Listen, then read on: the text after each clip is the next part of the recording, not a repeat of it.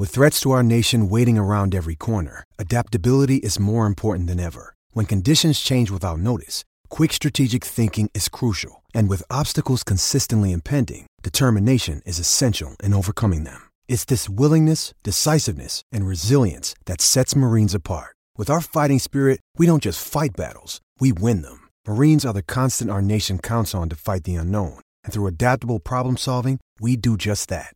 Learn more at marines.com. Blog Talk Radio.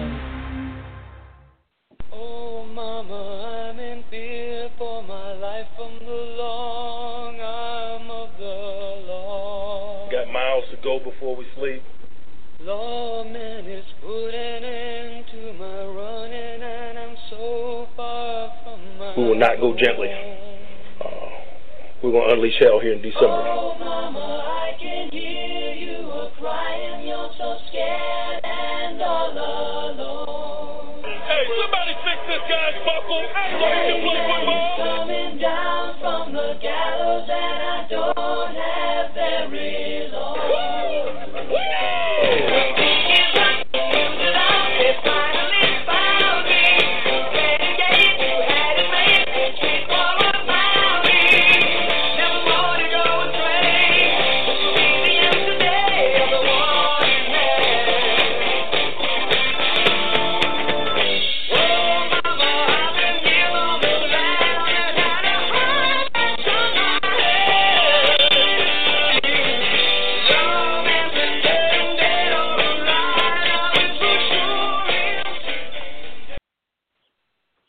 Welcome back to the Black and Gold NFL recap.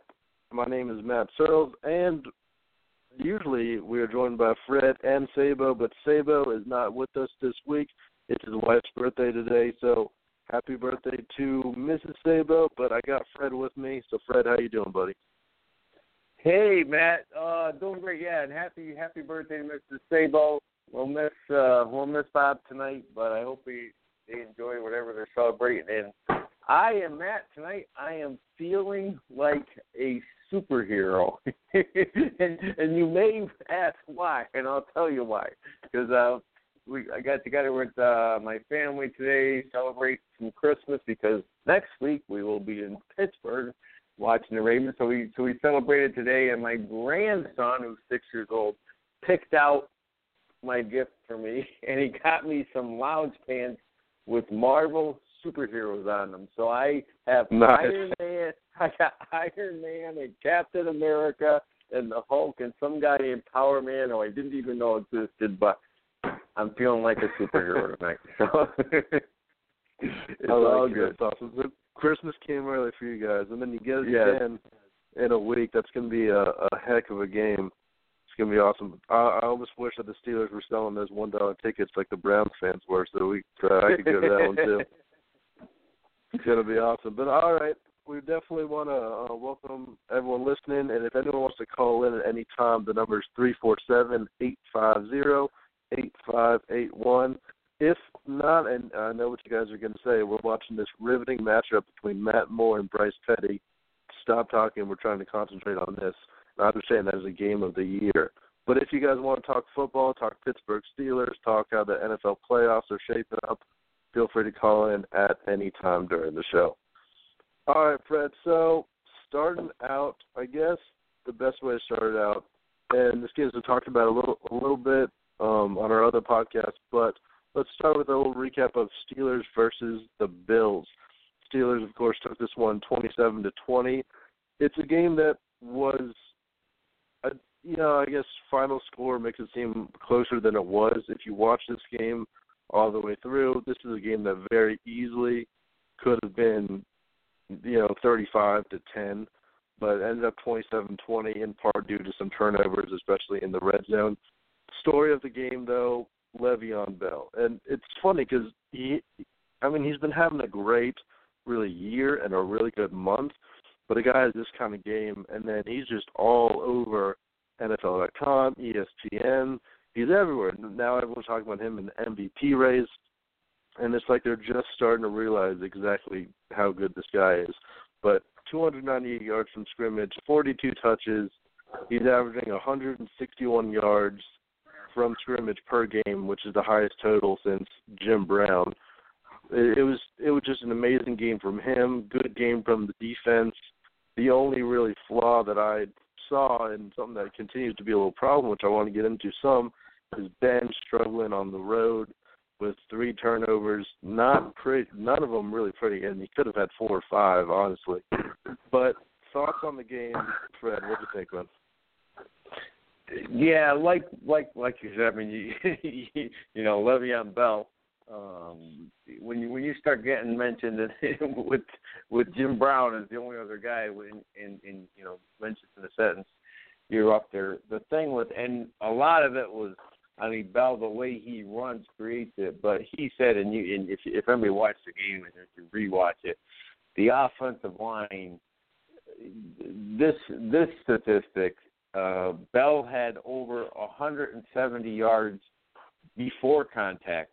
So the offensive line was just I I've not I can't remember uh, a game where they've ever played better. I can't remember their offensive line playing that well, even back when they had that great offensive line towards the end of Cowher's uh, coaching career. So the line did it. Um, the Nick's uh, Steelers.com listed a number of different packages they ran out of. There was like seven different personnel groupings, and no matter which one they ran out of, they were all successful. But the Steelers really have been more recently and used a lot against the Bills. Chris Hubbard, giving him time as a as a tight end to bring an extra lineman as a blocker. Also using it was the most uh, snaps Nick got, like 25. They were just blowing people out. Even on Bell's last touchdown run, Bell got the ball. He's still on the seven yard line, and Ben put his hands in the air to signal touchdown because there was nobody. Uh, he knew there was nobody going to stop him. Nix was blocking guys into the end zone before he got it. So, um, like you, I I'm worried a little bit, like you mentioned, with Ben on the road. Uh, the conditions, even though they were horrible, snowy, a little bit of wind, the first one they said was a miscommunication with Green. The second one, he said they they hurried to get the playoff, and he he didn't wait. His fault. He and AB kind of miscommunicated.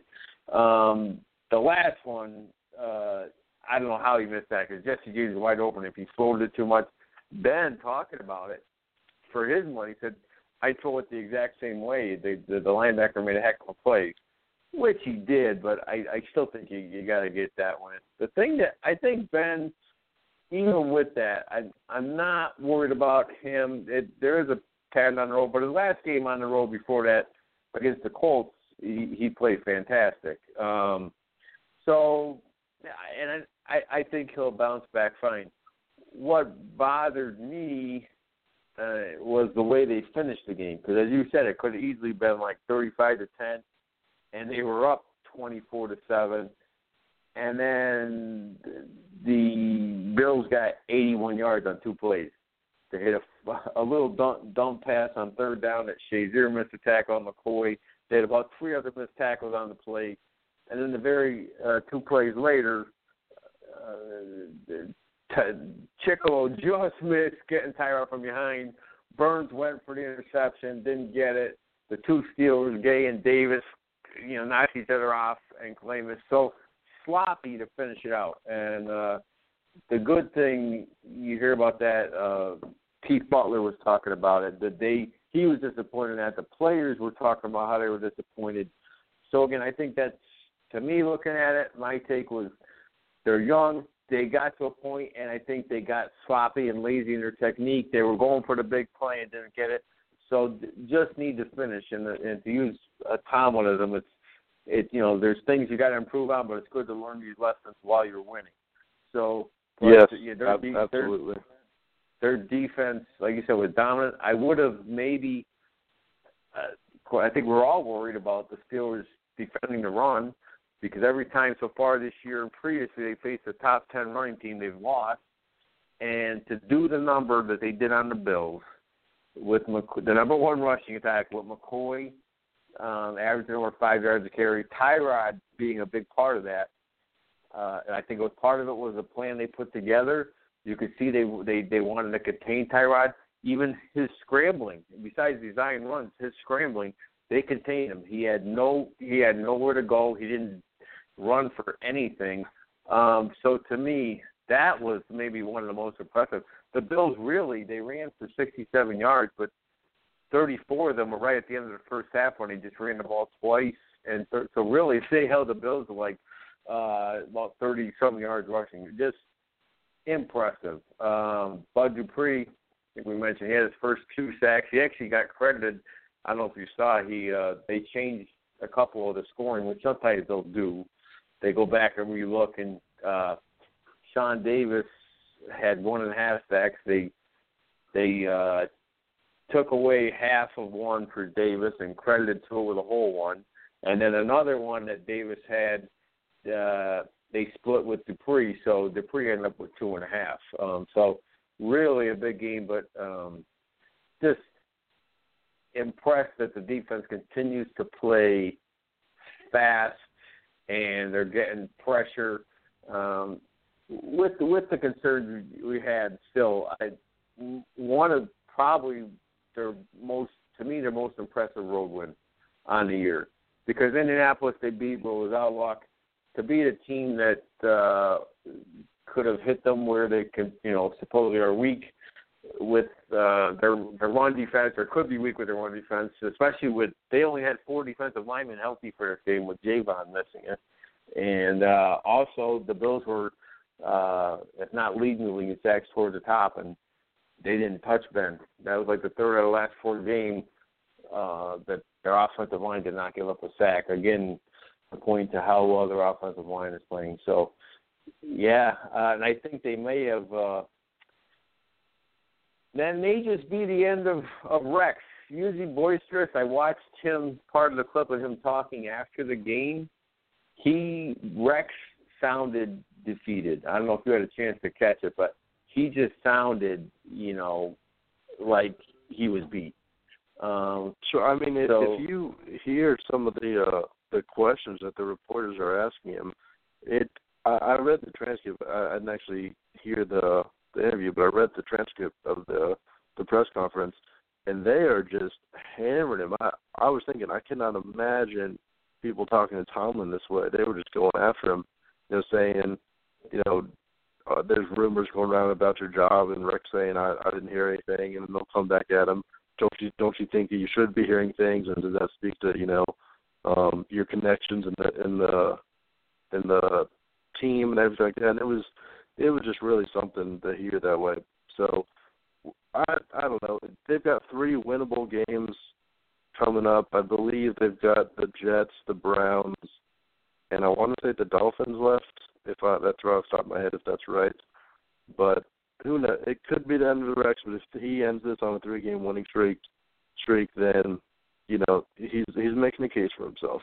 But we had a caller on the line, but I think we might have we might have lost you. Um, if, if you want to call back to the numbers three four seven eight five zero eight five eight one, and we'll be sure to get you on this time. Anything else with that one, Fred, or do you want to move on? No, to just briefly touch on, we brought the point. You know, do we think that uh, Tyrod is going to be their guy going forward? I, I I would tend to doubt it, especially since they only gave him a, a, one year contract this year. So uh, I think his weaknesses are showing that he he does not deliver well from the pocket, and that's when the Steelers kept him in the pocket and made him read into well, and other teams have shown that. So if it was, if my guess is, I think the Bills look for another quarterback. So yeah, and it's it's tough because I think there are a lot of teams out there who would, you know, who want a guy like Tyrod Taylor who would take that over what they have right now. But also, honestly, this is it, it's a fear of mine post Ben Roethlisberger that the Steelers are going to get a guy like a an Andy Dalton, a Joe Flacco, uh, uh, Kirk Cousins kind of guy who's not great, but he's better than you know some other starters in the league, and you commit to him long term, and then that's that. That's your limbo. You're an Alex Smith limbo for the next ten years, and that is one of my big fears. So it, it's bad because Tyrod Taylor's a Virginia Tech guy. I'm from Virginia. I want him to do well, but at the same time, I understand that if he's not the guy, then you you need to find yourself an elite quarterback. and he he doesn't look elite. He looks like he has talent, but he's certainly not a top five quarterback right now. And he he's what in his sixth or seventh year. I think he spent four with the Ravens, so maybe his Right. fifth or sixth year. So who knows? It, it'll be interesting to see going forward. They've got big uh, decisions to make. That front office does new head coach possibly, new quarterback possibly. It, it'll be interesting to see moving forward. But all right, moving on. Word to next game, and some of these games we're just gonna fly through. Some of them we'll talk about a little bit. One we're just gonna fly through is Redskins over the Eagles, twenty-seven. Uh, Eagles had 22. Eagles are just kind of on a downward trend right now. It really just goes to show you how this league is week to week and start to finish. I mean, it's hard to imagine the Eagles were once three and zero, beat us badly. Them and the Vikings were, you know, they're both going to go to the NFC Championship and play each other, and now it looks like neither one of them are going to make the playoffs. It's just it's an interesting league that we enjoy so much. We have Bengals 23 versus the Browns with 10. This one I, w- I want to discuss just a little bit because we are playing the Bengals. And while the offense did have a game, it's hard to really gauge that because of the level of competition they were playing the Browns. But just something to look forward to tomorrow. And me and Fred, we were talking about this just before we got on air. But the Bengals O line is just atrocious right now. It it's odd because they've they've had a pretty good O line. I, I would say one of the top five O lines the past couple of years, and you just didn't hear about Andy Dalton getting sacked very much. But the Browns had a heck of a day rushing Andy Dalton. I want to say they they sacked him four times. Is that what you said, Fred? Sacked him four times. Yeah. Sacked Which him is- four times, and Isaiah Crowell went off and rushed on him for over a hundred yards. And I was talking with Fred, and I was saying, what are the last, what are the two main things that the Steelers are doing really well over the past four or five weeks on this win streak? And that's rushing the ball and rushing the quarterback. And if that's, you know, the Bengals' biggest weakness, that matches up perfectly with what we're doing right now. And this could be a long game for them. I'm not saying it's going to be a blowout or anything like that because this is a division game. You never know what can happen. It's on the road, but I I would be, and I don't want to get too much in it because we will talk about this game moving forward. But it's it's just something you know. I was surprised at that the Browns were kind of in this with RG three just playing horribly. And do you think RG three is even in the league next year, Fred? The the way he's playing, he, he played one game before, got injured, came back in this one, just played dreadful. Had a flea flicker from his end zone that got picked off, thrown into double coverage. He's throwing just bombs. I think his average um yard per attempt or something was, was over 20 yards. It, it was just bombs all the time, and he wasn't completing them. So I don't know, and I'm sure he'll stick around somewhere, but he's not a starting quarterback anymore, right? I I don't think he is. I don't, I don't know if he ever. I mean, after that great rookie year, uh, he's kind of. I don't. I. Uh, I could check to see. I don't know what what his contract situation is uh, with uh, with with Cleveland. Be you know if it's if it was just a one year deal, a two year deal, I, I would think the Browns they're going to go with oh uh, Cody Kessler next year moving forward and keep RG three there. And if if there's a quarterback, when I heard in the draft, I mean, there's not it's not a great one. I mean, if if they try to get Deshaun Watson maybe, and after that, but uh then you're going to have two young guys with Kessler and them, and like you keep RG three just as a vet. A, he's a veteran, believe it or not, presence. I don't know, uh, but I I don't see him as a starter in Cleveland maybe a backup again, not knowing what his contract situation. Yeah, like I said, I I don't know why they called the flea flicker from their inside their five yard line, but again, he threw. I I don't think it was double cover. I think it was triple cover. Mean, you, you just can't throw that ball. So first game back, if he's pressing, um, but yeah, the the Bengals won. Uh, not impressive. you can almost compare it to the, just by the score by when we beat Cleveland. It was a similar score, twenty three to ten. We Sure. won twenty four to nine. But uh, I think overall we played a, a lot a lot better, and Ben didn't get touched in that game. As you said, the Dalton got sacked four times. So uh, the Bengals won, but uh, I think it says a whole heck of a lot about, about them. That the last two teams they beat Agreed. are to eat. Yeah. And we we talked about the Eagles just a little bit, and it I'll tell you, it's the Browns fans. You know, if anyone's excited about them doing bad, it, it's the Browns fans right now because earlier it was looking like that pick they got from Philly was going to be bottom of the round. You know, because Eagles are doing pretty well. Now it looks like it could be. I think right now it's around twelve. Looks like it could be a top ten pick to get from them. So two picks inside the top ten. That could definitely go a long way. And I know it doesn't look like there's any great quarterbacks right now, but I guarantee you, as we move closer and we get into April and May and everything, there will be quarterbacks that just shoot up because it's these quarterback needy teams. It's like when you shop hungry. You don't really want all of it, you don't really need it. And, you know, it's just it's just a hot dog from someone at a stand, but man, it looks so good when you're hungry.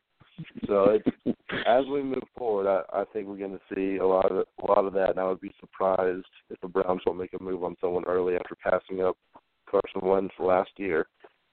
But moving right along, Dolphins versus the Cardinals. Dolphins won this one, twenty six to ten. Uh, big story in this one is Ryan Tannehill goes down late in the game. I believe it was fourth quarter. Matt Moore comes in, able to get them to win. Matt Moore taking his first meaningful snaps in five years, snaps in the game since 2011, and was able to come in and secure that win for them, which was big. Early reports were Tannehill had a torn ACL or torn MCL, and you can see him on the sideline. I don't know if you've seen the video, but he's on the sideline, teary-eyed. It looks like he's telling his teammates what what happened and what the news is. It looks like he's telling them that his season's done. But now coming out, it sounds like it's just a sprain. So similar to what you know Ben had. So he could be back potentially for the playoffs if they make it, and that is wishful thinking right now. As I believe in three minutes, the kickoff between the Dolphins and the Jets start a game that they must have if they want to get into this playoff team or playoff race. They need to win out. Moving right along, Vikings over the Jaguars, twenty-five to sixteen. Not really a need to spend much time on this one. Viking offense had maybe their best game of the year. They put up over 400 yards, had three plays of over 40 yards. Defense, obviously, without Har- Har- Harrison Smith in there, sheesh, is looking a bit um, lacking. It's it's not the same defense at all. Jaguars fall to two and 11 and have lost their seventh straight game in a row. Falcons over Rams. Falcons 42, Rams 14. This one was painful for for me because I was in the fantasy playoffs and the guy was playing at the top, which put up something like 30 points and kicked me out of the playoffs. So that was just rough, and I don't want to relive that one by talking about this one. Packers over Seahawks 38 to 10. Texans over Colts 22 to 17. I I tell you, the Texans. I don't I don't know how they're doing it. Their quarterback is not good. Talk about someone I'd rather have Tyrod Taylor than. Even Tyrod Taylor over Brock Osweiler all day. I don't know how he's doing it, but the Texans they're they're just winning. They beat Andrew Luck and the Colts to get 185 yards on the ground. Um, a lot of that from Lamar Miller.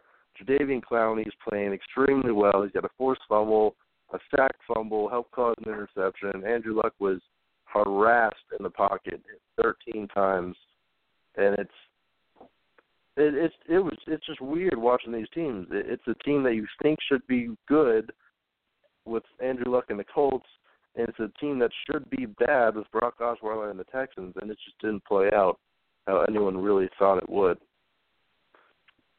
But moving along, Titans over Broncos thirteen to ten, Lions over the Bears twenty to seventeen.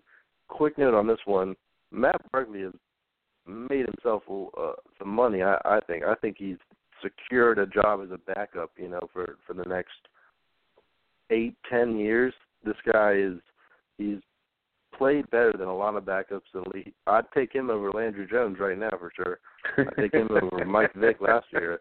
He's he's played well, and with a bad O line, a bad team, no receivers, it, it it's surprising that he's playing this well, and it's it's good to see from someone who no one was really expecting much of. Uh, Panthers over the Chargers, twenty to sixteen. Jets over the 49ers, 23 to 17. Bucks over the Saints, 16 to 11, and Giants over Cowboys, 10 to 7. That was a big game for sure. It was a very very surprising game. I said on here before I thought it was going to be a blowout by the Cowboys. I believe you picked them also, Fred, and this was a this was a weird game. I don't think anyone was expecting the Cowboys to put up seven points, right? Uh, I didn't. I don't remember who I picked. Uh, to be honest with you, I, I'm not totally shocked that the Giants won. They beat them in Week One, but of course, I, you know, probably say, well, that was Dak's first game. It was Zeke's first game. They only beat them by one, and the Giants, even though they have a good record, we we played them. We saw they're they're not that impressive when you watch them play but they do have a good defense, and they do have they can stop the run, and uh, you know the Giants' offense again didn't do anything. They had one play from from OBJ, that was it, and he took that slant and went 60 yards, and uh, which is what I was afraid of playing the Giants when when the Steelers played them. Don't let Absolutely. them get a big play with Odell, and they didn't, and that was the difference. I don't know, and we will see coming up, you know, this this week's game because the Cowboys' last two games have not looked good. They beat the Vikings and they lost the Giants. Those two games are on the road, so you can kind of go, well, late in the season, we say it's a week-to-week league. It's a long season. A division game on the road is always tough, and but we'll see if it was just, you know, is Dak coming back down to earth? Our teams figuring them out, so to speak. Um, a little bit of a I won't say playoff game, but playoff type atmosphere. You're in, you know, MetLife Stadium, home of the Giants. They need this game. They beat you once. They're going to try to show you that it wasn't an accident. So it's a big game for that respect. That you know, if the Cowboys win, they they they solved the division. They got it all. So in that way, it was you know one of the one of the first really big playoff like games. So I don't know if that was a factor or not. Um, after the game, the, the Cowboys' uh, quiet owner Jerry Jones uh, mentioned something about uh, Tony Romo getting back in. Then he kind of took it back later in the week. But you know, of all the people to stir up a controversy, why is it your your, your team owner? You just be quiet. But Jerry doesn't know how to be quiet. So um, interesting. Yeah, I I'm not. I wasn't shocked uh, just because the Giants beat them the first time. So, but surprised at how, eh, you know, the the Cowboys' offense played, and, and Zeke had 100 yards.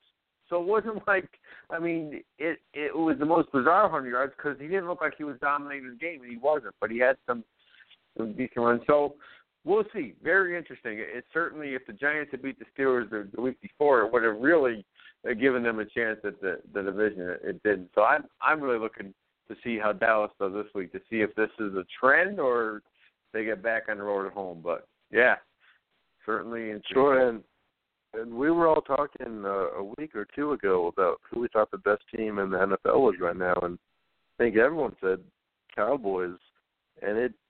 I I tell you this this year's teams, and maybe it speaks to that there's no real dominant defense in the NFL right now, but it seems like this year's teams do not stack up against you know Super Bowl teams from previous years. Everyone looks vulnerable in their own way. I, I believe the Patriots are ahead of everyone else, but I mean everyone seems to have their weakness, whether it's the Steelers, the Cowboys, the Seahawks, whoever. I think if they were playing last year's Super Bowl champs or the year before, it would be it wouldn't be close. But last game we'll get to before we move along to the news and next week's games and playoff pictures and all that is, of course, the Patriots versus the Ravens. A game that all of us, I believe, watched extremely closely as we rooted mm-hmm. for the Patriots. A game that I was happy and upset about at the same time because this again partially blew me out of my fantasy league because Julio Jones got hurt and was ruled out last minute, so I had to scramble and pick up Terrance West, who gave me one point. So that that just sealed sealed my defeat. But Patriots over the Ravens, thirty to twenty three. It's a game that kind of reminds you again of that Steelers Bills score, where the box score says, "Hey, it's a one touchdown game." But really, if it's not for two very un Patriots like mistakes, you know, turnover. Tom Brady doesn't throw turnovers this year, and he throws a turnover in this game. Of course, the Ravens get that luck. There's just key special teams mistakes, turnovers that gives the, the Ravens a chance. So this could have been a blowout. I would say it was a lot closer to 30 to 7 than it was uh, for the Ravens to win this one. But any thoughts on this one, Fred? Yeah, and like you said, I will just correct. You said uh, you're rooting for the Patriots the way I put it, because it's the only way I could stomach this, is that I was rooting against the Ravens. I, I, Absolutely. I can't get myself to say I was rooting for the Patriots. But yeah, what you said. I mean, the, the Patriots were dominating um, from pretty much the beginning, and and when they got up to twenty, the they held the Ravens to start the ball the second half. They went down and scored.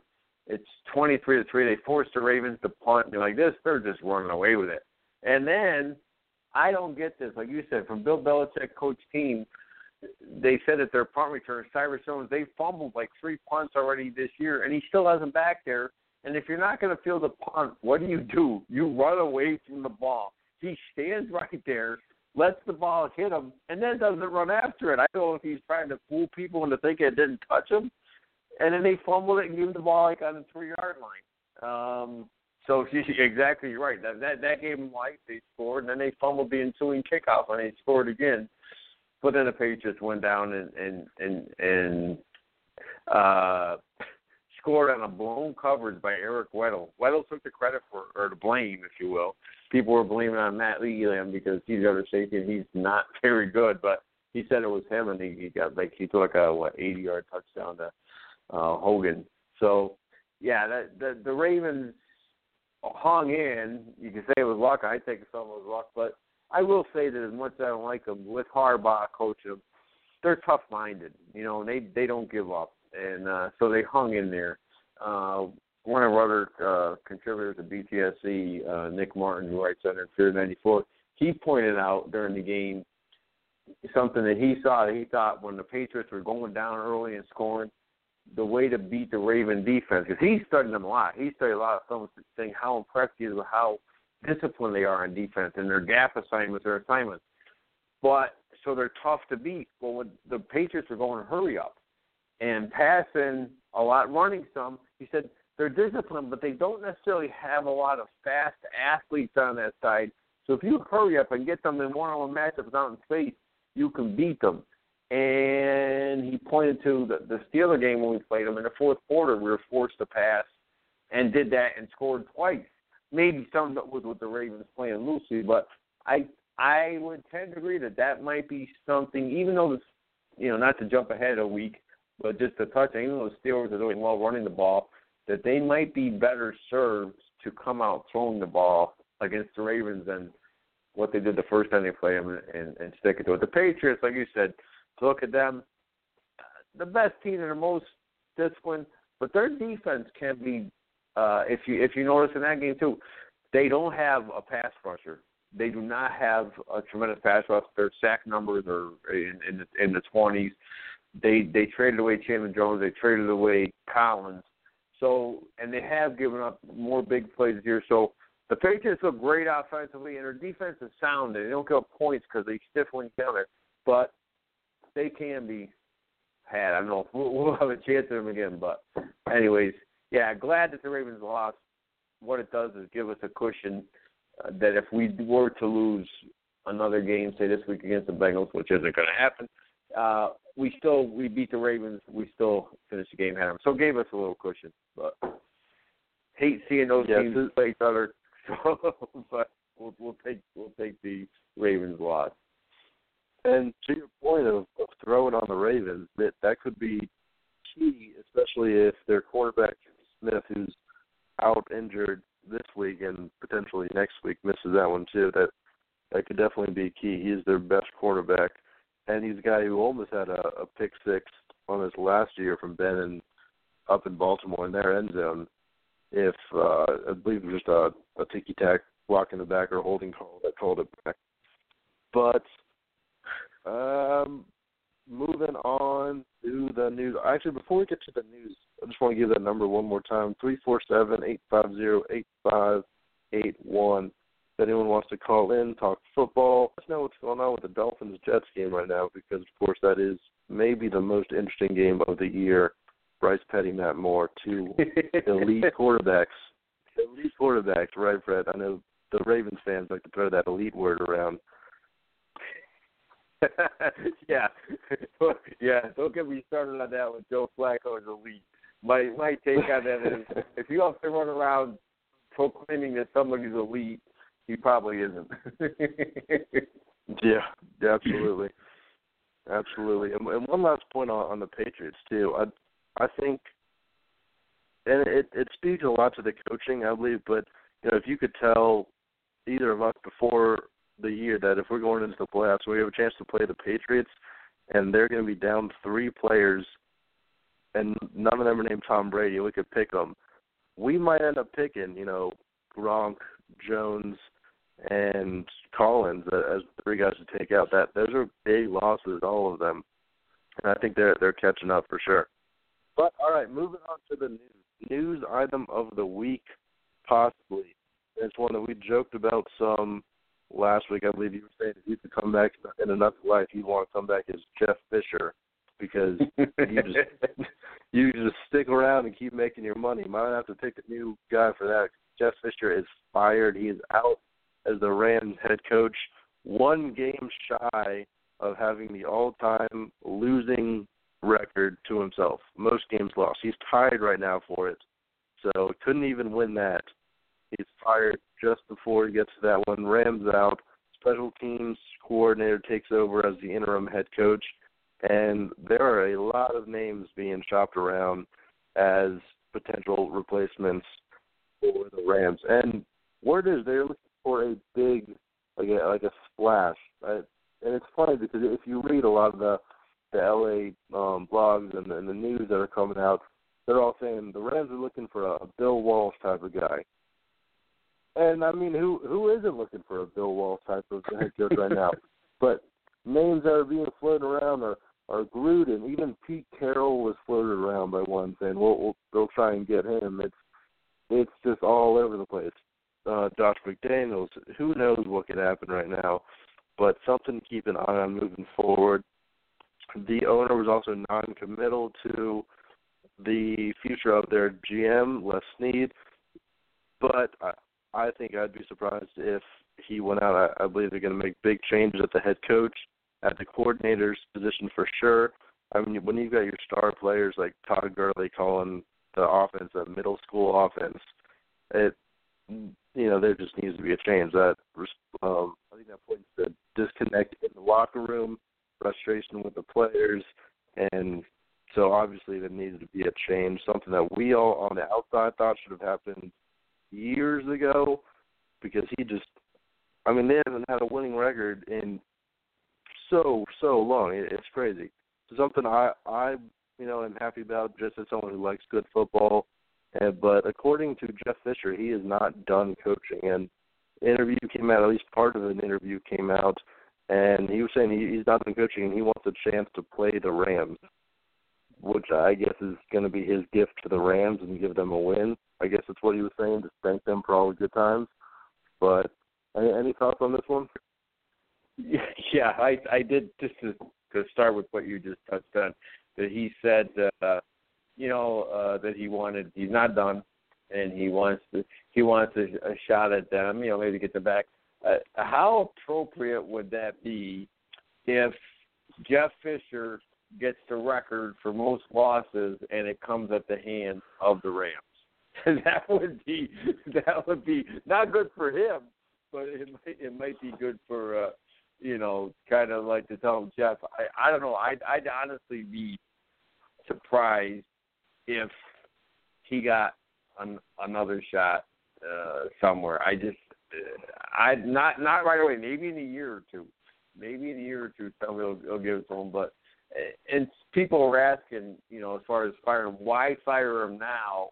It was going to be a short week, you know, so that makes it that much tougher for that week's game. Why did they decide now? And most of the the, the thoughts were that it just got to a point where it was becoming embarrassing. I mean, just that loss Sunday, they got destroyed by the Falcons, forty-two to fourteen. There was the comment by Gurley that you mentioned, calling a middle school offense. There was the kind of the the comments from Eric Dickerson going back back and forth. The week before against the Patriots in a conference call, Jeff Fisher mentioned that Danny Woodhead was a playmaker for the Patriots. Well, Danny Woodhead is not even on the Patriots, so so uh, he couldn't find the challenge flag against Patriots. He, had, he couldn't find his coach. So he said, you know, guys talking, you know, they, these guys are proud guys, these owners, and you know, you're in a group of other owners when you get to meetings, and you kind of feel like the joke of the league. And these got to a point where it's like it was it, it was too much. Um, one comment Jeff Fisher made again today that I read uh, about wanting to play that he said, yeah, he felt he didn't, he probably wasn't even never going to be considered down the road to be there when they got the new stadium. So he kind of knew that already. Uh, and I, I, and I, think I saw that. But I disagree with that one because before the season started, he was given a, an extension on his contract. He was given a one-year extension that we just found out about actually a couple of weeks ago. But he was given that before the year started. So I I don't know yeah. if you if he's not in your future plans, why extend him before the season starts? Some of the thoughts that I heard on that, which I I can see, was that um it was it was more uh they said like an extension on the contract, not necessarily guaranteed he's going to be there. They the thoughts were that and why they kept Jeff Fisher be you know why if you're going to move to LA, why not get a new coach and and and do it then? Fisher had been through a move of a franchise from the Oilers going to Tennessee. So he had been through it before. And that's a lot to deal with. The whole team, uh, uh, you know, kind of temporary practice facilities, getting all the players. So they wanted him for that because he's been through it. That's a big move. And to have a new coach have to deal with that. And the fact that they gave him the contract extension, they said was probably more. Some of the feelings were people guessing on it was that the owners kind of wanted to give him the the money because I mean he still gets paid that money um, yep. kind kind of to reward him for helping him get through through the move and everything. But I agree, they're gonna get if they're gonna get this brand new stadium. Um, like I said, out in L, out in L.A., kind of the uh, you know related to basketball with Showtime. You want Showtime, you want Hollywood, you want Flash, you want offense. Jeff Fisher, whether he's a good coach or not, and he has some good coach he's not Mr. Excitement. That's for sure. He's about as deadpan and you know even keel as it gets. So I can believe it. I don't think they really thought he was going to be there at least a few years from now. Uh, so I mean, because what their offense about, you know, they need that. But I saw, I don't remember what the number is, but a lot of their recent picks, draft picks, have been on offense. So they've been trying to address it. It just hasn't. We'll see if Jared Goff pays off down the road, but yeah, they need they they they need something. Their defense, uh, you know, well for most part, Aaron Donald again de- destroying people. But yeah, they uh, so Jeff, goodbye, good luck. I don't know.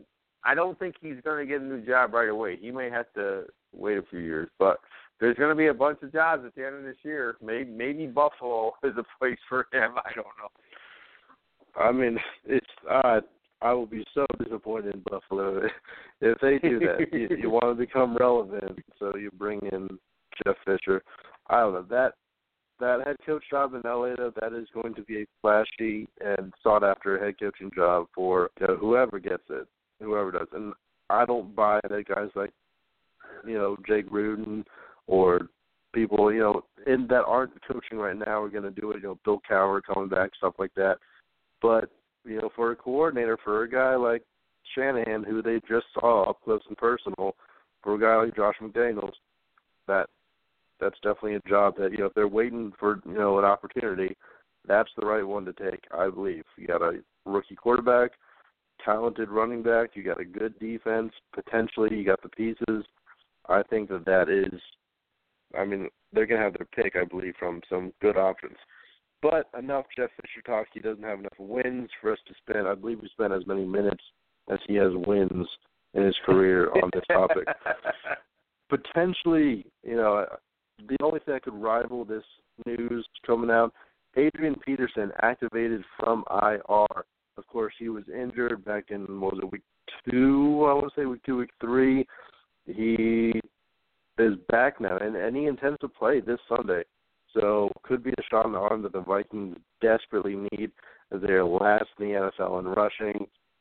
Matt Asiata and Jerick McKinnon just not getting it done, as mm, largely due to the offensive line play. But of course, having Adrian Peterson back just changes.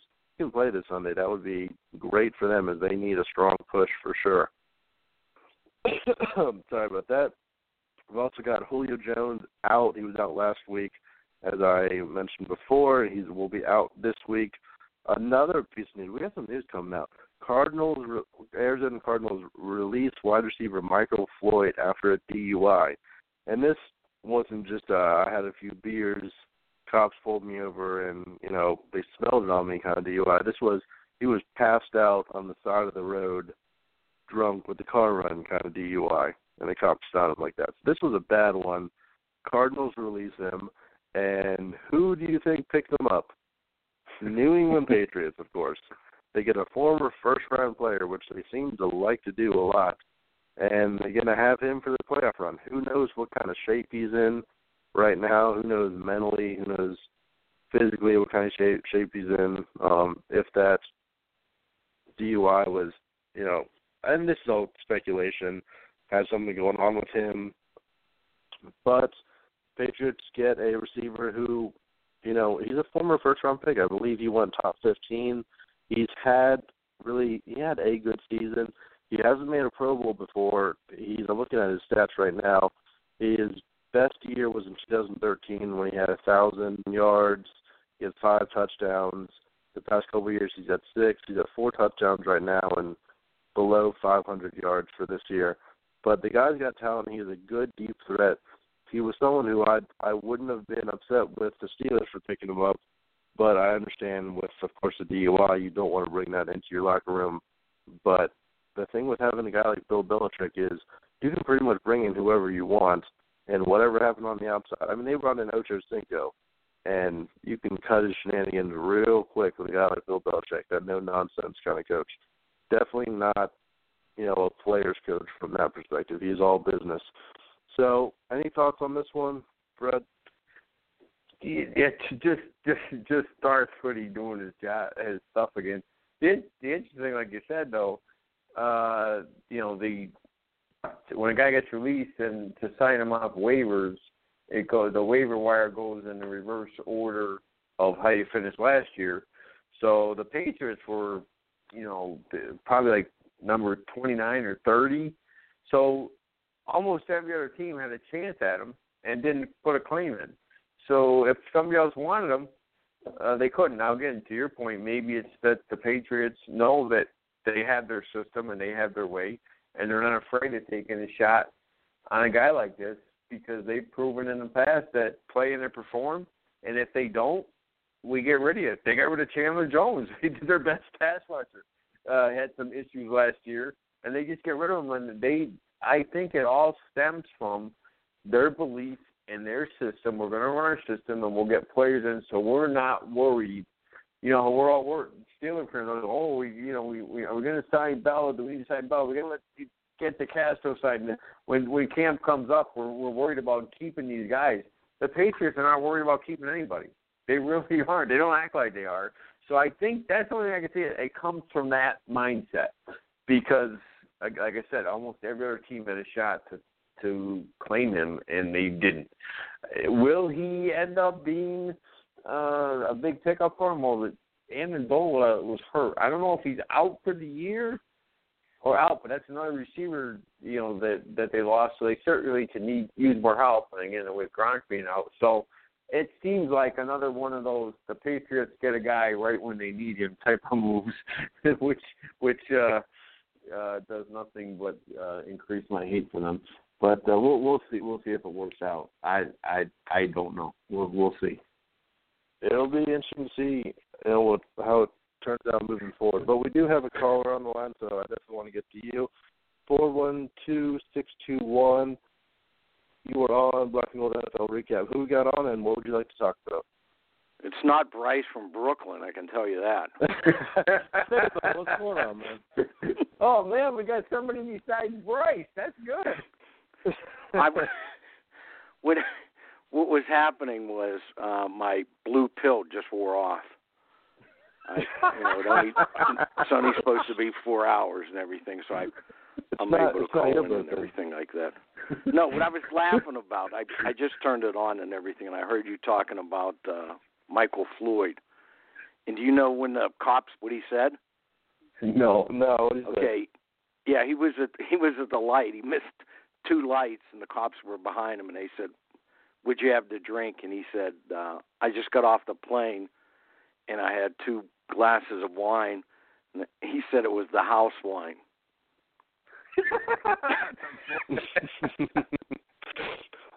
oh man, oh, good job, Michael.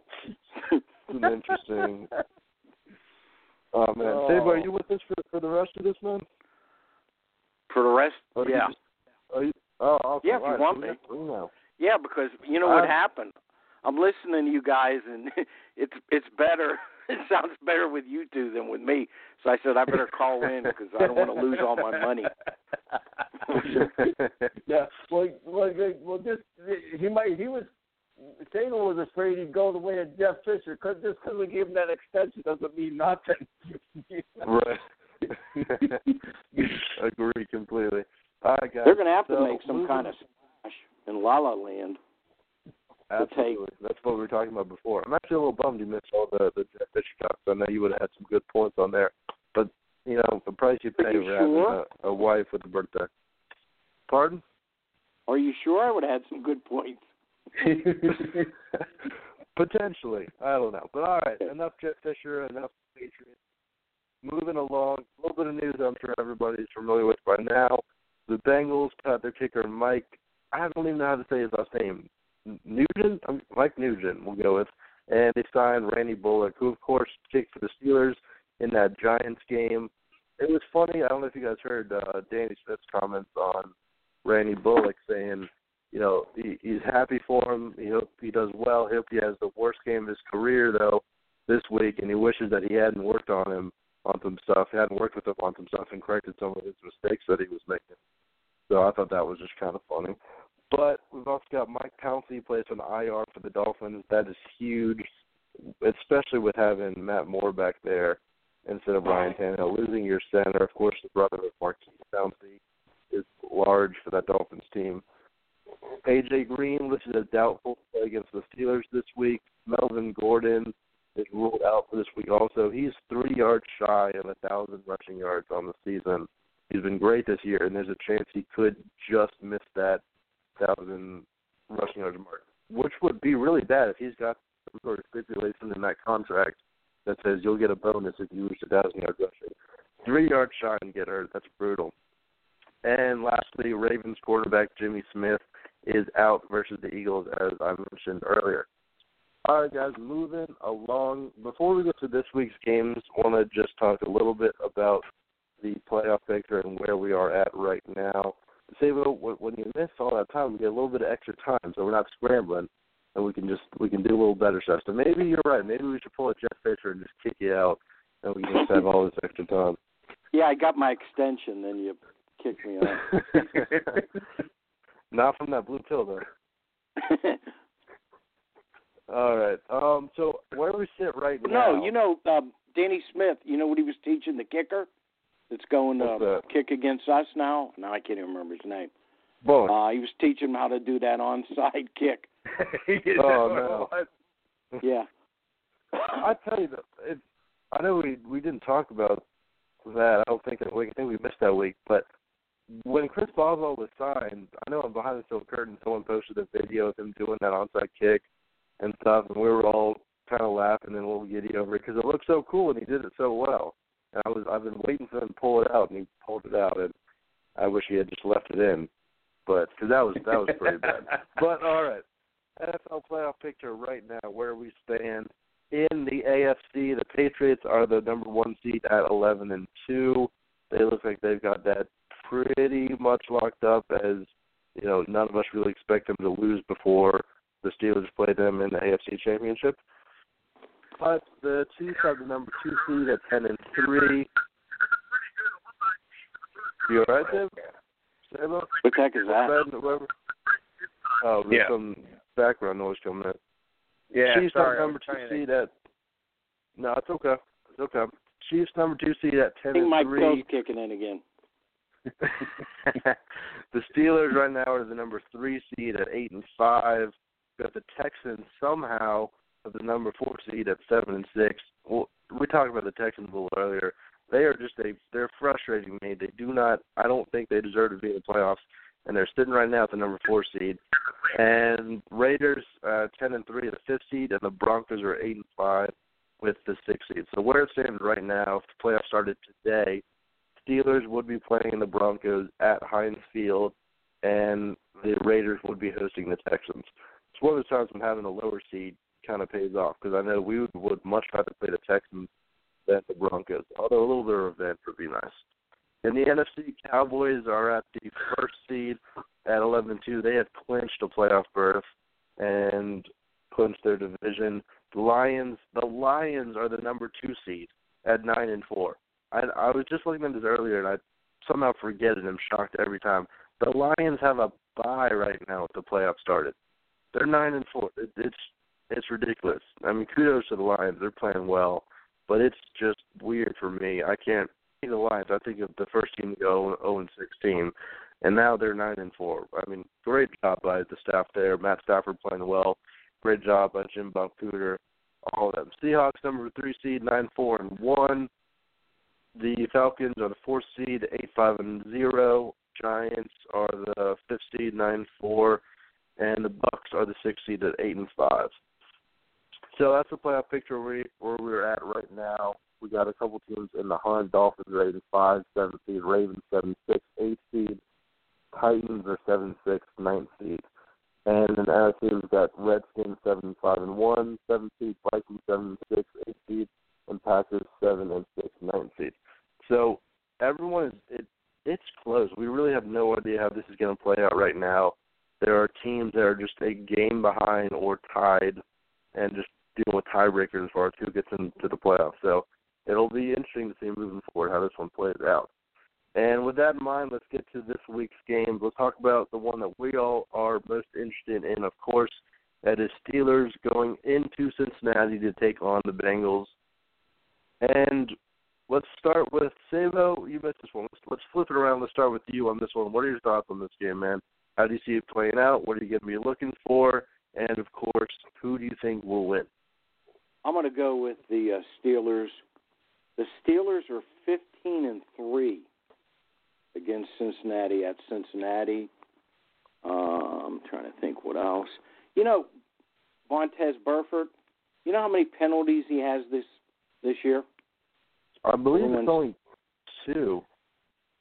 I thought it well one, and that other one they didn't call. So he has Right. one for five yards and everything. I think the Steelers, their defense has turned since the the three rookies and them making uh, James Harrison full time. I think that's the difference, and they're getting a pass rush from Harrison and Dupree, and finally they gave up on uh, Jarvis Jones and everything. And I got a new nickname for Ryan Shazier. I'm calling him the Oh. Bullet. Ryan You're calling Shazier him what? The Bullet. The like it. bullet. The Bullet. Well, he's certainly fast enough. Uh, Yep. and he's got he's got the he's got the bald head from the from the uh, alo, al, alopecia, um, which which he wears his uh, uh, cleats for. That's that's his thing. Do you have do you have a, a score that you want to throw out there, Sabo, or A score. I'm gonna. Well, when I was anytime I do the games, I look at point differentials from how many points they scored, how many points the defense gave up. So the difference is six points in this game. Being at home, um, I give them three points. My dad taught me that three points at home. So I'm going to say it's a three point game. And if the Steelers make their 30 points like they always say, I'm going to go 30 27. I think we got the game pretty well last week. We almost got it down to the the exact point total and everything like that. We were real close, all all three of us. Say 30 27 Steelers. Mm. Well, I Good, I, I agree. I agree that the the Steelers are going to win. Uh, I don't think all year, every year, all year, people kind of worry. Oh, Tomlin's teams play down to lesser teams, and we don't. But when we get to December, and I don't have the numbers, but Tomlin's record in December is is is fantastic. And I think anybody watching the team the last four games, and I don't care that they played the Browns, if they they beat a good not as a, good Giant team and a good Bills team on the road that we were worried about them, and they went in and they whooped their butts. The team has found out who they are, um, and like like Sabo said, their defense. Once they get up on Jarvis Jones, and and with Cam, when Cam went out, and you thought their defense is going to fall apart, and Stephon Tuitt, I don't know what it. I mean, he was playing good this year, but it's like he decided, okay, I got to step up more because Cam's out, and he has been. If you watch the game, he has been destroying off uh, the offensive line. I even said it. If, if you guys watch Star Wars, Cam pulled Cam. This was Cam's trick. He pulled his Obi Wan trick. He told Darth. He said, Darth, if you strike me down, I I will become more powerful than you can imagine. I think Cam did that. He said, "I'll go down, and these guys are going to take my spirit and go in there." That's that's that they're they're playing fantastic. Sean Davis, out of his mind. We won last week without Javon. He's going to be back this week. Our defense is playing well. The Bengals, as uh, Matt alluded to uh, earlier, their offensive line is atrocious this year. They've tried three different guys at right tackle. I think Bud Dupree against that right tackle is going to have a field day. Their center uh Bodine is is awful. So whether it's Javon in in there in the middle, uh McClendon and Walton, McCullough said that last week, they're gonna destroy that offensive line. Uh Matt mentioned the Browns. The Browns sacked Dalton four times last week. Um so and without not to mention without their top playmaker AJ Green, he's listed as doubtful. One of the stats only three guys this year listed as doubtful have played and mo- they're reporting he's he's he's out. It's mean he'll take a miracle from the play. And and they don't have Giovani Bernard. He scares me more as a running back than than Hill. Will shut down Hill. Bernard catching pass out of the backfield is hurt is going to pass. He's not there. Eifert, we've done a much better job on tight ends. I really don't see the Bengals scoring a lot of points unless we turn it over or something. I don't know if we'll score 30, Sabo, but I I see us getting in the mid 20s, and I really don't think the Bengals will score. I think it's more more more of a like uh 20 27 to 16. I know that the three point home, but I I just don't see the Bengals. We're running the ball great. Uh, our offensive line is protecting great. The Bengals defense isn't what it was. They're a guy. He's a backup, a Gilberry, who plays well for them. He's a good sub guy in there. He's one of those long guys. He's doubtful. He might be back. Uh, Pac-Man doesn't do anything Pac-Man can't. He has some feud going on with Terrelle Pryor. I don't know what that's all about, but uh, they're they're still the Bungles. I'll say that. So I I don't see them giving us. They'll, they'll play us tough, but I I think we'll pull away. I think we just have too much. What, do you call think, Matt? Garb something? He called them garbage. You're talking Garbage. about he went on this he went on this rant that only Pac-Man Jones can go on, and refused to answer any question that wasn't about Terrelle Pryor, which really makes you think that Terrelle Pryor's in his head a little bit. I mean, he's saying he's garbage. Then why are you having a whole like interview about him? That's the only questions you'll take. I mean, he pulled out a trash can and was looking in the trash can for Terrelle Pryor and everything. It was just, it was as mature as you would think Pac-Man Jones would be. You know, it, yeah. it was just odd. I'm with you guys though. I, I think the Steelers win this one. It's it's going to be interesting to see. I mean, this is this is the first game that Le'Veon Bell has played with, against the Bengals in you know close to a year. The first time Vontaze Burfict will play against us since that dramatic AFC wildcard game. And if anyone need, I mean, I wouldn't think so, but I know Jeff Hartman po- posted a thing earlier on BTSC. I mean, if anyone needs to get pumped up for this game, just go back and watch the highlights from that Steelers Bengals uh, wild card game. It was it was an intense game, and we hope this game is much cleaner, comes out healthier, and we hope it doesn't come down to the wire like it did last time. But I'm with you guys, Steelers over the Bengals. I'm gonna say something like 28 to 13. Let me ask you guys before we move on. Are you at all worried about? I know he's played well before, you know, in Cincy, but this Ben on the road thing, it's not working too well this season. And on, I well, we can talk about this one on, on a later podcast, but I really don't get what the what the big difference is with going on the road. Even I mean, you can be an hour or two away, and for some reason it makes a huge difference if you're at home or on the road. I, and I, I I don't understand, but we can get more into that later. But are you guys confident that Ben's not going to drop, you know, another stinker on the road in Cincinnati?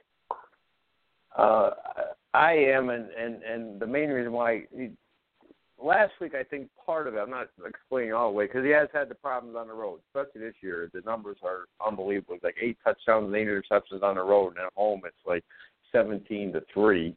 Uh, but he's in Ohio. That doesn't count. He kicks butt in Ohio, so I got no worries. He's from Miami of Ohio. He plays the Browns in Ohio and kills them.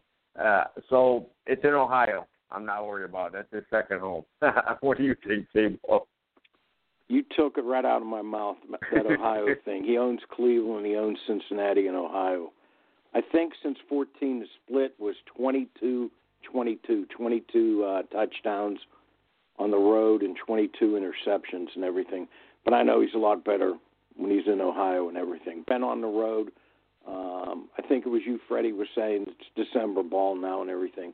They know they probably have to win out. Probably the only game they will lose will be to Cleveland, and that will break. They'll have one win here in a week. Everything. So, and then you're coming in for the Baltimore game. That I think that's going to be the big game. But I I can't see Ben having a another stinker and everything Yeah. like that unless he can blame it on the weather. I don't know what the weather's going to be tomorrow. Over there one and point to make. One point to make, and while this is a, a would be a great game to win, and of course you want to keep that momentum going, go go with that winning streak, not welcome Baltimore in after having a loss, but it really in the long run, unless unless my you know the numbers are for me, this isn't a, a must-win game for the Steelers. They could lose this game, go to eight and six. The Ravens could, even if the Ravens win uh, this week against Philly, they would go to eight and six, and it still comes down to that game in Heinz Field. Steelers beat them, you go to nine and six. The Ravens drop to eight and seven. That, that's that's really what it comes down to. So while this would Yeah. be a good to win, and you know it's a division game and everything like that, you want to keep that momentum. You don't want to have a slip up because if you lose to the Bengals, that doesn't bode well for your playoff chances. But if something crazy happens, nobody needs to really, you know, freak out and curse the season because they still control their own destiny as far as winning the division and getting into the playoffs. But all right, moving right along, we talked. Can I talk about, about- James Harrison for one second? Absolutely. Okay, James Harrison. This is going to be a big game, I think, because this might be the last game he's going to play in Cincinnati against that Whitworth and everything. So I think he's going to have a big game too and everything. And the Steelers have had the fewest negative plays in the NFL offensively and everything. But I think it's going to be big. Harrison could be this could be his last game. I I think he might come back, but it might be his last game. And there's something You on YouTube. I don't know if you guys uh, saw it. They had Harrison talking in Cincinnati to the linebacker coach, and I can't remember. I think it was Green was coming across the middle in practice, and Harrison lit him up. And the linebacker coach, I I have no idea what his name was, goes, "What are you doing?" and everything. That's our star. He goes, "He came in my area. I nailed him." And the linebacker coach kept on harping on Harrison about this. And Harrison said, I was doing my job. You understand? And the linebacker coach went back to him and said, Do you understand what I'm saying? This went back and forth. And guess who had the last I, I understand? Do you understand me? Was Harrison. And the linebacker coach, yeah, okay, I understand you. So that might have That is called being an alpha male right there. It's called being Debo. It's I'm not that guy's just great, and I I wasn't really going to get to this because we we're, we got to move quickly, but we'll just have to move a little extra quickly to through our next games. But did you guys see James Harrison had his eighth and ninth random quote unquote drug test of the season so far this year? It's Yeah. it's pretty astonishing, and it's to me it's borderline harassment at this point. No one really thinks that this is random anymore. You're testing it multiple times a week. It's it's just pretty crazy. Why? Because I of did. the way he's playing. That's Goodell. Go ahead, Fred. Yeah, no, I did see that. No, I like they were saying, I that that just blows my mind. Like there was two within the last week or so, um, where he posted the thing where you only get the message saying, you know, you know, you get to show up and all this. I don't know what what that is. I mean, he's proven time and time again that he's clean. so I don't know what what what kind of point they're trying to push, but yeah, whatever. I think that might be the only thing that would keep it. If James doesn't want to play, is because he's sick of this nonsense. But yeah, I would love the Steelers to win the Super Bowl, and Goodell has to hand. He's going to hand it to the Rooney's first, then he'll go to Ben. Maybe he's MVP or Bell or something like that, and then he has to hand it to Harrison. Oh, he's, That would be oh, great. I would just love that and everything. I I think Harrison would love that too. Wouldn't it be great if Harrison got you know the MVP somehow, and Goodell just and the Rooney just step back and they let Goodell hand it to him first. That would just be terrific. And it, I'll, I'll move right along after this one because we do have to. But it it'll be interesting to see what happens with that outside linebacker rotation after Harrison and Dupree played you know mainly all the snaps there last week. And they really stopped that rotation. It'll be interesting to see if they keep doing that because earlier Joey Porter was saying Harrison's not a guy who you want to play, you know, 125 snaps a game, you know, anything like that, because he will get tired and he won't be as explosive. Just something to watch for. Another game we want to talk about. Really got three, four more we want to talk about games for us, really Steelers fans and NFL fans to watch and pay attention to. But the big one is Philly versus Baltimore, the game that we're talking the Steelers don't have to win against the Bengals, it would become even less important if Baltimore loses in Philly. I don't see it happening. This Philly team is very different from the team that we played way back when in week three. Both teams coming off of losses. Who do you have in this one, Fred? yeah. Um, sorry, Christina, babe, but uh, you're right. This is not the same team. They they they haven't had receivers all year. They don't have a receiver. This is the Eagles I'm talking about. They don't have Sproles, their little Mighty Mouse running back. He's out. Their they they their offensive line, Lane Johnson is still out. Uh, Wentz is starting to come back down to earth. Teams have figured it out. In Baltimore, I, Philly, Philly, I really their their biggest, I think, uh, accomplishment is not being shut out. I their offense is going to struggle big time. Yeah, I, I, I, I don't. No way the Ravens. They're a tough-minded team, in which I have no way they lose this one at home. I don't know how many points they'll score, but the, the Eagles might not score any. So I got a low-scoring game, but uh, the Ravens. What about you, Sabo? Christina, honey, I'm going to pick Philadelphia. No, just just to be a kiss ass with her. Um, I'm I'm going to go Baltimore. Uh, I, I don't want to, but I'm going to have uh, Philadelphia is on a downhill. You know, they're they're going downhill real fast and everything. So I got I I have to go with Baltimore. I mean, I'd love Philadelphia to win it would be two up and everything. But I think being at, uh, I just have to go with Baltimore. Yeah, this is a time where I mean, picking with our heart and picking with our brain are very different in this one. Of course, we all would love Baltimore to lose this one. Me and Fred would probably be more comfortable at home if Philly wins this one. We would have, you know, happier relationships. But uh, I'm with you guys taking Baltimore in this one. I think they're going to win this one pretty easily. Big game to watch also is Tennessee versus Kansas City. Not only is it going to be a good matchup, good playoff seeding potentials, but as I was talking with Fred earlier, if you are a Steelers fan, which I assume you are listening to this podcast, your dream scenario right now is for the Steelers to get the number two seed. It's not likely, but it's possible, and crazier things have happened. For that to happen, the Steelers need to win out, and Kansas City needs to lose two games, and Oakland needs to lead, lose two games in the final three. If all of that happens, the Steelers are the number two seed behind, you would think, the New England Patriots. They get a bye, which would be big, and they get home games until they play, if they play the Patriots in the AFC Championship game.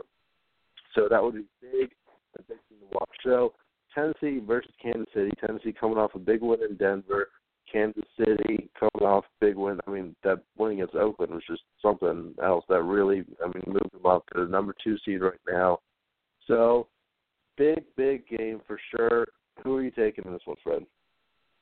I got to go with with Kansas City. Tennessee, I'll tell you what, I they I was dead wrong on them. I thought they wouldn't be anything this year uh, with Mike Mularkey, but they've shown that they got they built their offensive line. They can run the ball. Uh, they they ran right over Denver last week and and held on. But the the Chiefs have a uh, at home. They have an offense. They have a quarterback. They they got that quick little uh, guy Hill now making plays for them. Too much for Tennessee. Tennessee's made strides this year, but I think uh, I think this is where where it stops. Kansas City at home, Arrowhead's one of the toughest places to play. So uh, I got I got Kansas City in a relatively low scoring one. What about you, Sabo? I'm going to go Tennessee. No, um, I can't go with. Uh, is this going to be Tennessee's third game in a row on the road? You guys remember that? Oh, oh, they they were home last week. Oh, they were home last week. Yeah. Oh, okay. Uh, I thought they were on the road versus. I can't remember. Was it Denver? Okay. Denver. I'm going to go Kansas Yes, City. Denver. Yeah, I'm going to go Kansas City on this one. I, I mean, just like you said, we want them to lose two out of three. So I'd like to pick Tennessee to win. So that'd be already one, and then they'd only have to lose one more and everything. But I think Kansas City is is the second best team right now, and everything like that. Real close to the Steelers. So I'd say they're they're two and two A, Kansas City and the Steelers. And some, but I I want Tennessee to win. Hope it's close. I hope it comes down to the end and Tennessee has a shot to win it and gets lucky or something like that. But I think Kansas City home is just too good. Yeah, I'm I'm I'm with you guys. It's another game where who we're picking doesn't really mean who we want to win. We're rooting for Tennessee hard. It's it's good to see you know LeBeau doing well down there and everything like that. It's it's good to see, but I'm picking Kansas City. They are a good team. They got Maclin back, who's going to work more into the offense than last week, and Hill is just I mean he's becoming someone who we expect a big play from every single week, whether it's on offense or special teams. And Tennessee, I mean, if they even if they don't make the playoffs, I think everyone can say this is a been a successful year for the Titans, and they are setting themselves up well down the road. They're going to have the Rams' first round pick, you know, next year, next draft, and along with their own, and that looks like a top ten pick from the Rams. So they are setting themselves up to be, you know, contenders down the line. But moving right along, another big game: Detroit versus New York Giants. Detroit right now, as we mentioned before, sitting at the number two seed. The Giants are the number five seed. So big game for both of them as they hope to stay in the playoff race. Who you got in this one, Fred? Wow, I don't. Both of these teams have made a uh, uh, become masters of winning close games this year. Uh, the the Detroit they've been behind in every game but one this year in the fourth quarter, and they've won uh, every single one of them. That they uh, they won seven seven of those. So and this to me is a coin toss. Uh, does does Matt Stafford with his glove and his and his and his bust his finger uh, does can he win the Giants? Uh, this is going to be another one of 17 to 14 games. Uh, these coin toss. I can the can the Lions because the Lions can easily lose their last three games. They play at the Giants, at the Cowboys, and they uh, uh the Giants went two in a row home. I'm gonna go with Detroit just for the heck of it. The gunslinger Stafford does it. Do you know why? Because people love saying the name Jim Bob Cooter. Oh, just on that. go, go ahead, Sabo. What do you think? Ooh, is it? I don't know who's what team's going to show up. Detroit's been coming back in the fourth quarter. Is this the Giant team that played us? If it's the Giant team that played the Steelers, then I'm going to go with uh, Detroit. So they had a good game last week. They won the Giants, real good game. So they're on a little bit of roll. I'm going to go with. It's going to be close, but I'll go with Detroit coming back in the fourth quarter. I don't know why they just keep on doing it, so I'll go with Detroit. Interesting. I'm I'm gonna go against you guys. I'm gonna take the Giants in this one. I mean, keep in mind Matt Stafford has a dislocated. He dislocated his middle finger, and we saw what happened with Derek Carr and his dislocated finger. So that could be big moving forward. The Giants, I think, have an underrated secondary with Eli Apple and Landon Collins and Jack Rabbit Jenkins, as he likes to be called now. It's it'll be a, a good game for sure, but I'm going to take the Giants in this one. It, Matt, is that on crazy, his throwing right? hand? He dislocated it. Yes, I believe it is. It is. It's right his throwing hand. And Ooh. it's going to be rainy, rainy weather too. So rainy weather, dis- dislocated middle finger. It's, I mean, who knows what what could happen? It could not be a, a big deal. It could be a big deal. Just more to watch. And right now, I mean, these are both. What would nine, happen if Stafford? Oh, excuse me. What would happen no, if Stafford okay. beat Coats. that would that would be a thing. You know, you know what's going to happen? Stafford's going to come down in the fourth quarter. They're going to be down by like four, and he's going to he's going to flip the ball to the other hand. He's going to throw a game-winning pass left-handed. Mark it down. there you go. Oh man, what? He's he's he's ambidextrous too he is a he is a tough son of a gun, isn't he? Both teams are nine and four. It, it's crazy. Lions are nine and four, second seed. Giants are nine and four, fifth seed. So I mean, this is a game that both guys. I mean, they want to improve their playoff seedings or keep it, and definitely stay in the race. Uh, as I mentioned with the Chiefs and Titans earlier, Chiefs ten and three, second seed. Titans are seven and six, ninth seed. So if they win and the Texans lose, then they will become, I believe, no, yeah, I believe they will become, take over the fourth seed and be ahead in the AFC South right now. So just playoff implications every week. It, it just makes this time of the year more exciting. But moving along, last game we're going to talk about, unless there's we have a little extra time, Tampa Bay versus Dallas. Tampa Bay is surging right now. They they've got some wins going on. Uh, six seed right now at eight and five. The Cowboys are the first seed, but they're coming off of I mean two not great games. One bad game against the Giants where they only put up seven points. So Tampa Bay going into Dallas, major game to watch for sure. I mean, it it's not it's not inconceivable. It's I, I will just never get over this Lions thing, but it's not inconceivable that Dallas could lose this game, lose one more, and the Lions take over the number one seed. But Bucks versus Cowboys, who are you taking, Freddie? Oh, yeah, another good one. Yeah, great game. This this, by the way, is a game that was flexed into the Sunday night game. The Steeler and Bengal game was flexed out because the the Bengals bungled and they said you're not good, so we're going to put another game in. So this is the game that got flexed into it. Uh, the Bucks and the Cowboys. Bucks are playing great defense. They they oh, yeah. held Drew Brees for a second straight game on a touchdown. That doesn't happen too often. They're playing physical. They're playing tough. That Jameis Winston uh, he can do more than steal crab legs. He's he's becoming a young leader. A receiver Evans is a is a is a, a beast. He's big. Uh, I I, I'm going back for. I'm going to say I'm going to change what I was thinking earlier. Tampa Bay is going to go into Dallas. They're going to beat them, and the next week you're going to see Tony Romo come off the bench. Romo is going to have something to say. No, I. It's going to be tough. I think uh, this is a, a really a wake up call for Dallas to see can they get back to where they were. And uh, Tampa Bay's playing tough. They play a lot of confidence. They beat the Chiefs in Kansas City a couple weeks ago. I'm going to go with Tampa Bay. Yep. What do you say, Sabo? I think I'm going to go with Tampa Bay too. Um, I want Dallas to be the most dysfunctional team. Uh, I know they're number eight. I hope Jerry Jones. I think I did say it's going to come down to Dallas is going to be in the Super Bowl. He's going to bench Dak and play Romo. Well, it might not even make it that long. Dak has another game, bad game, then they're. I don't. I'd have to go. Um, I'm going to go with Tampa just just because I want them to just completely disintegrate and everything. Dallas, because let's make it. If if we get to the Super Bowl, if we beat New England, we go over and play the other division. Who's going to be? You're thinking the number one seed might be Detroit. Then I'll take that any for the Super Bowl. You know, it'll be it'll be interesting for sure.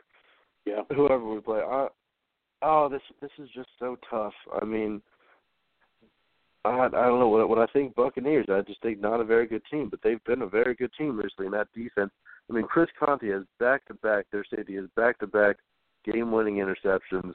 He's playing great. We all know what Lavonte David can do. It's and Jameis Winston is just playing great. Mike Evans is up there with Julio Jones, Antonio Brown, and Odell Beckham as top receivers in the league, and AJ Green, of course. Uh, I'm gonna go with you guys. I'm, I'm gonna take Bucks. I'm. I was a little upset at first when the Steelers Bengals game got flexed out, but this is gonna be a heck of a game, and you, you can't really be that upset about a primetime game like this.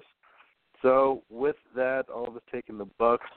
Think that'll do it for us. Do you guys have anything to add before we close this one out? Uh, Matt, I will just add, that as I mentioned at the beginning, we had a little Christmas get together because we'll be away next week and my mom got me the book Chuck Noll, His Life's Work. So thank you. I look forward to reading it. It's got great reviews, and so great great Steeler gift. So I haven't read it yet, but it's got great reviews. So I look forward to reading that. Merry Christmas. Thank you, Mom. What do you say, Sabo? After you're done with the book, send it my way and everything. I didn't get it unless someone gets it for me. You know, two of my favorite co-hosts, if they want to pitch in and find me that book and send it to me. I just want to know how you, when you did the opening, Matt, what did you say about me, or did you even talk about oh, I, me? I did the Browns quarterback rap for you. to the to the tune of Jingle Bells, it was fantastic. I'm sorry you missed it, and we're it, we're actually going to edit it out, and so it's it's for live listeners only. So I'm sorry you you, you missed it, man but all right, I guess that will do it for the Black and Gold NFL recap. And we will see you all next week, hopefully after a Steelers victory over the Bengals.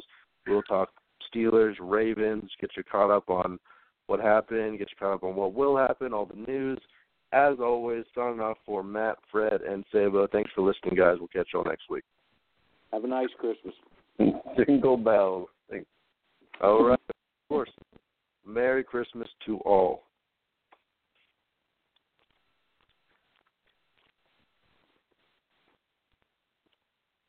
There's a time and a place for black and white, like when you're learning to play piano, or when you want a big two toned cookie, or when shopping for a pet zebra. But if you want to attract customers, there's no room for black and white. So go to Staples. Staples specializes in bold, hard to miss color printing. And now at Staples, get 20% back in rewards on color printing, from banners to brochures and copies to presentations. Print more color, save more money at Staples. In store only. Ends 11 10 18. Restrictions apply. See store associate or staples.com slash 20 back for details details. Hello, I'm Spencer Hall from SB Nation, and I want to tell you about my new show, It Seemed Smart. It Seems Smart is a show about people doing things that, for some reason or another, seem smart at the time. Those things might include doing a little cocaine and driving a bike up a mountain. Or, I don't know, maybe racing 100 miles per hour across the country in the middle of the night with no one's permission. Or even stealing a bat from an umpire's room in a Major League Baseball park. Check it out, and if you like it, tell a friend. I'm Spencer Hall. Don't do anything smart.